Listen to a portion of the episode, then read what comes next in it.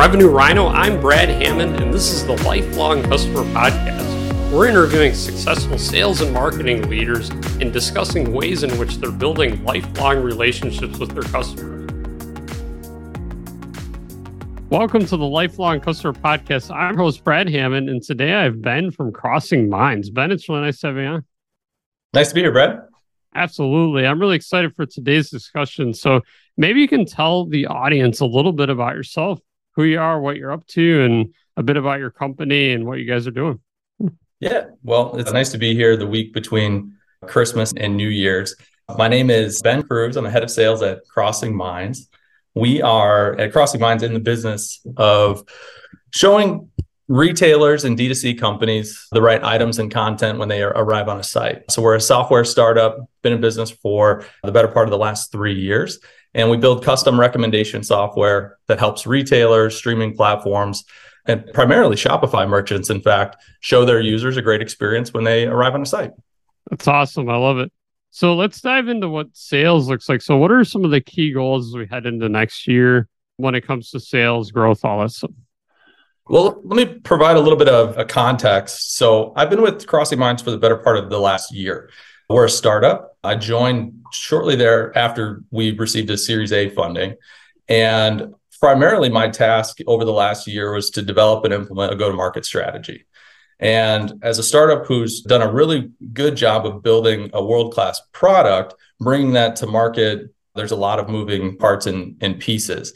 And so for us over the last year, really our main goal was to really understand our customer, thinking about uh, what industries they play in, what their problems are, and how we are uniquely positioned to help them identifying our ICP over the last year was probably the biggest key to our success. And once we understand sort of the companies we want to work with based on the industry, the size of the company, and maybe the tech stack that those companies have, where we're obviously have an integration or something along those lines, then it starts to become who are the buyers at those companies? What motions do they go through? How do they sort of identify solutions? And how do we best position ourselves to be the solution to to their problems? So we spend a lot of time thinking about the ICP and then the buyer personas within those ICPs and what problem statements they have. And then the value hypotheses, essentially our approach to how we help them solve those problems, really identifying that. And that's what helps sort of shape our messaging, whether it be on the marketing front or the sales front, in terms of how we want to communicate with those very specific individuals. So that's what we've been thinking about for the better part of the last year. And that's what's helped sort of formulate our, our strategy. Absolutely. That's awesome. So you've been working for the last year and kind of ironing out go to market, buyer persona stuff, needs, pain points, all that. And then as you've gotten that ironed out, has the has it shifted kind of like building, scaling the team, doing outreach? What's like the next path ahead going to look like for you? Yeah, once you once you get an understanding of who your customer is and how you want to communicate with them, then it's about effort. Then it's about actually going out and having the conversations and whether it's getting in front of the well, it really just comes down to how do you get in front of those customers that you've identified with the messaging that you think is going to resonate. We have a philosophy that you don't know anything until you test it. And, mm. and so for us, a big thing is you know everything from cold emails to cold calls to linkedin messages to advertising that we might put out on google or linkedin or industry publications things like that we're always looking for signal from our customers in terms of what is going to resonate and so uh, a lot of the last year for us has been taking these value hypotheses what do we think is the message that's going to resonate putting it out in the ether, so to speak, and then seeing what signal that we get back from those customers. And I think one of the interesting things is that the feedback that you get isn't always what you expect. Is actually really interesting. We we sell recommendation engines, so we build custom recommendation software for customers. And when when you show people on a D2C website, a place where people shop online, when you show them items that are curated for their unique taste profile, like truly one to one personalization, we find that that produces incredible conversion results. In fact, most of those little carousels that you'll see on the bottom of the screen actually will convert, help convert six to 12% more users on a shopping site. Wow. than would be if they if they weren't there. When you personalize the items or content that are in those carousels or on the product grids or at checkout, and those items are tailored to the each user's individual taste profile rather than say a cohort or just most popular items whatever we've seen that that can increase conversion for some companies over 100% on their website 100% wow Amazing. so we had this hypothesis yeah. in 2022 that we just out and lead with the statistics if we just go out and tell customers you can double your site conversion. Or, hey, we've never had a Shopify merchant that saw less than 54% increase in revenue when they deployed our recommendations on their site. We thought, wow, that would resonate. It turns out that when you're bringing a product to market that nobody's ever heard of and you come with some sort of astounding result, most people don't believe you. so we had a little bit of a challenge to figure out uh, or to how to modify our message and say, okay, well, if it's not the result that is going to be compelling out of the gate, what other things do our buyers care about that we do really, really well? And we found that the makeup of our team, our ability to be very transparent with both the implementation process and how our algorithms are built was really compelling. We found that the credibility of being backed by Shopify and some of our other partner network was really impressive to our prospects. And so leading with those messages rather than the results was a really interesting learning experience for us, but we wouldn't have ever figured that out if we didn't test it. Yeah, it's really surprising. And in terms of like the leading with the results, what did people say? Like they're like, I, this can't be real, like uh, like type of thing. Like, what, what was that response? in sales and marketing, I found that what people don't say is almost as good an indication of what they do say. Mm. And so when you go out and you deliver your first 3,000 or first 5,000 emails and your response rate is less than a half a percent, and that half a percent that does respond says, Hey, no thanks, not interested they're not giving you a bunch of information. They're not saying, ah, you know what, your email was too long, or hey, you know what, thanks, but no thanks. And you know, you probably should have led with this, that, and the other thing. You're not getting that specific signal. So for us, it was what are the value hypotheses? Let's say we've got six or eight value hypotheses, things that we do for customers that are solving problems we know that they're likely to have and we're going to go out and we're going to send a thousand emails that sort of have this theme in mind. We're going to send a thousand emails that have theme number two in mind. And we're going to see sort of what are the open rates, what are the click through rates, what are the response rates. And then uh, knowing that those different themes might resonate with different people. So it hmm. matters how you map your buyer profiles. It matters what what value hypotheses you put in front of different buyer profiles and it, ma- it matters how you sort of test the messaging as it as it goes out. And we keep track of all that stuff. We keep track of of course the email channel but linkedin phone calls etc absolutely. In in terms of those channels right now are you finding one to work particularly well or better than others?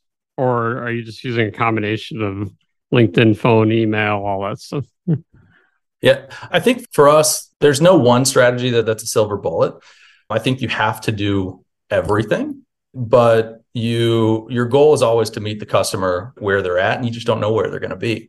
I will say that in addition to your typical outbound avenues, we have had a lot of success with events industry events like your larger traditional trade shows and conferences. In fact, we're going to NRF in New York, uh, which is National Retail Federation in New York City in January. We're going to a large e-tail conference in Palm Springs in, in February. But we've also had a lot of success doing some of these smaller, more curated, intimate events. And I think the key to that, that event strategy being successful is, at least for us, has been getting an understanding of who the participants are at that event before they go and doing mm. our best to engage before and after the event with, with uh. all of those participants. We've had a lot of success, especially with the smaller, more intimate ones, of of actually being able to get signal. Some of these events, the attendees will, and we do this with Shop Talk, where the attendees will sort of give vendors like ourselves an idea of the things that they care about. Hey, here's my budget. Here's sort of my top five priorities for the year. Here's sort of the kinds of technologies that I want to take a look at, and and we'll be able to sort of align with the things that we know that they care about ahead of that conference. That's been great. Yeah, it's really interesting if I'm another, um, you know, sales or marketing leader out there listening, and I'm like, hey, I might want to try this event strategy. Where did you guys start on this? Is there like certain industry organizations for each space that organize these, or where, where can you start out there? Yeah, I mean, Google's not a bad place to start any type of discovery or, or search, but for us, what we did was we talked to our customers. We said, "Where are you guys going? Uh, mm. What kind of mm. events are you, are you, attending? And then we looked, you know, after we sort of spoke with our customers and said, hey, where are you going to be? Because we want to find more people that look like you or more companies that look like you. Then we look at our integration partners. So other technology companies in our ecosystem who we partner with, what sort of events do they go to? What kind of success do they have? And that's going to lead us to, like I said, your e-tails, your NRFs, shop talks, those types of organizations. And I've found I've worked in both HR technology and I've worked in both retail te- in retail technology as well. In each industry, you find these groups, these event companies that have specialization and their ability to draw industry experts and buyers to a, to an event is crucial. So probably is going to be largely dependent upon some group or company that has expertise in a particular industry. Absolutely. Let's talk about the upcoming year. There's a lot of changes happening right now with everything, the economy, all this stuff. What are some challenges maybe you anticipate might happen in sales? And then what are any strategies, tweaks, changes, things you're doing to prepare for those? Yeah, I talked to a range of leaders that run software companies and there's a range between hey it's going to be okay and complete armageddon in 2023 and all that is that you've got buyers who are a lot more conscious about expenses. And the companies that are going to be successful are going to be ones that that solve problems that companies are focused on finding solutions for it in the near term it's not the nice to have solutions it's the need to have solutions that are going to rise to the top and i think the companies that that win are going to win because they're easy to do business with because they communicate clearly because they have great in terms of software companies we find that one of the most compelling things for buyers is just how do you implement your software help me feel mm. good about this not being a nightmare when i put my name on the dotted line. So a lot of times just your ability to quell concerns about implementation and being transparent every step of the way about what's going to go into the delivery process what is going to be required in terms of time resources knowledge base on the user side to be able to successfully implement and get return from the software that we're implementing. What are we going to measure how often are we going to measure it how am I going to be able confident that the results that I'm getting back are a accurate and b going to inform how my strategy changes throughout the year? And I think that at Crossing Minds, we're very focused on yeah, the technology is great. You know, we have a great product. We know we have a great product, but what's going to make us really successful is putting on the white gloves and taking care of our customers when we implement the product. And so a huge part of our sales strategy is just simplifying and communicating very clearly everything that's going to be done on the client side once we get a contract in place. Absolutely. Well, Ben, thanks so much for sharing all your wisdom and insights here. Really appreciate it. And uh, lots to take in from this episode and very insightful. I really appreciate it. Thanks, Brad. It was good, uh, good coming on. Good talk with you. Absolutely.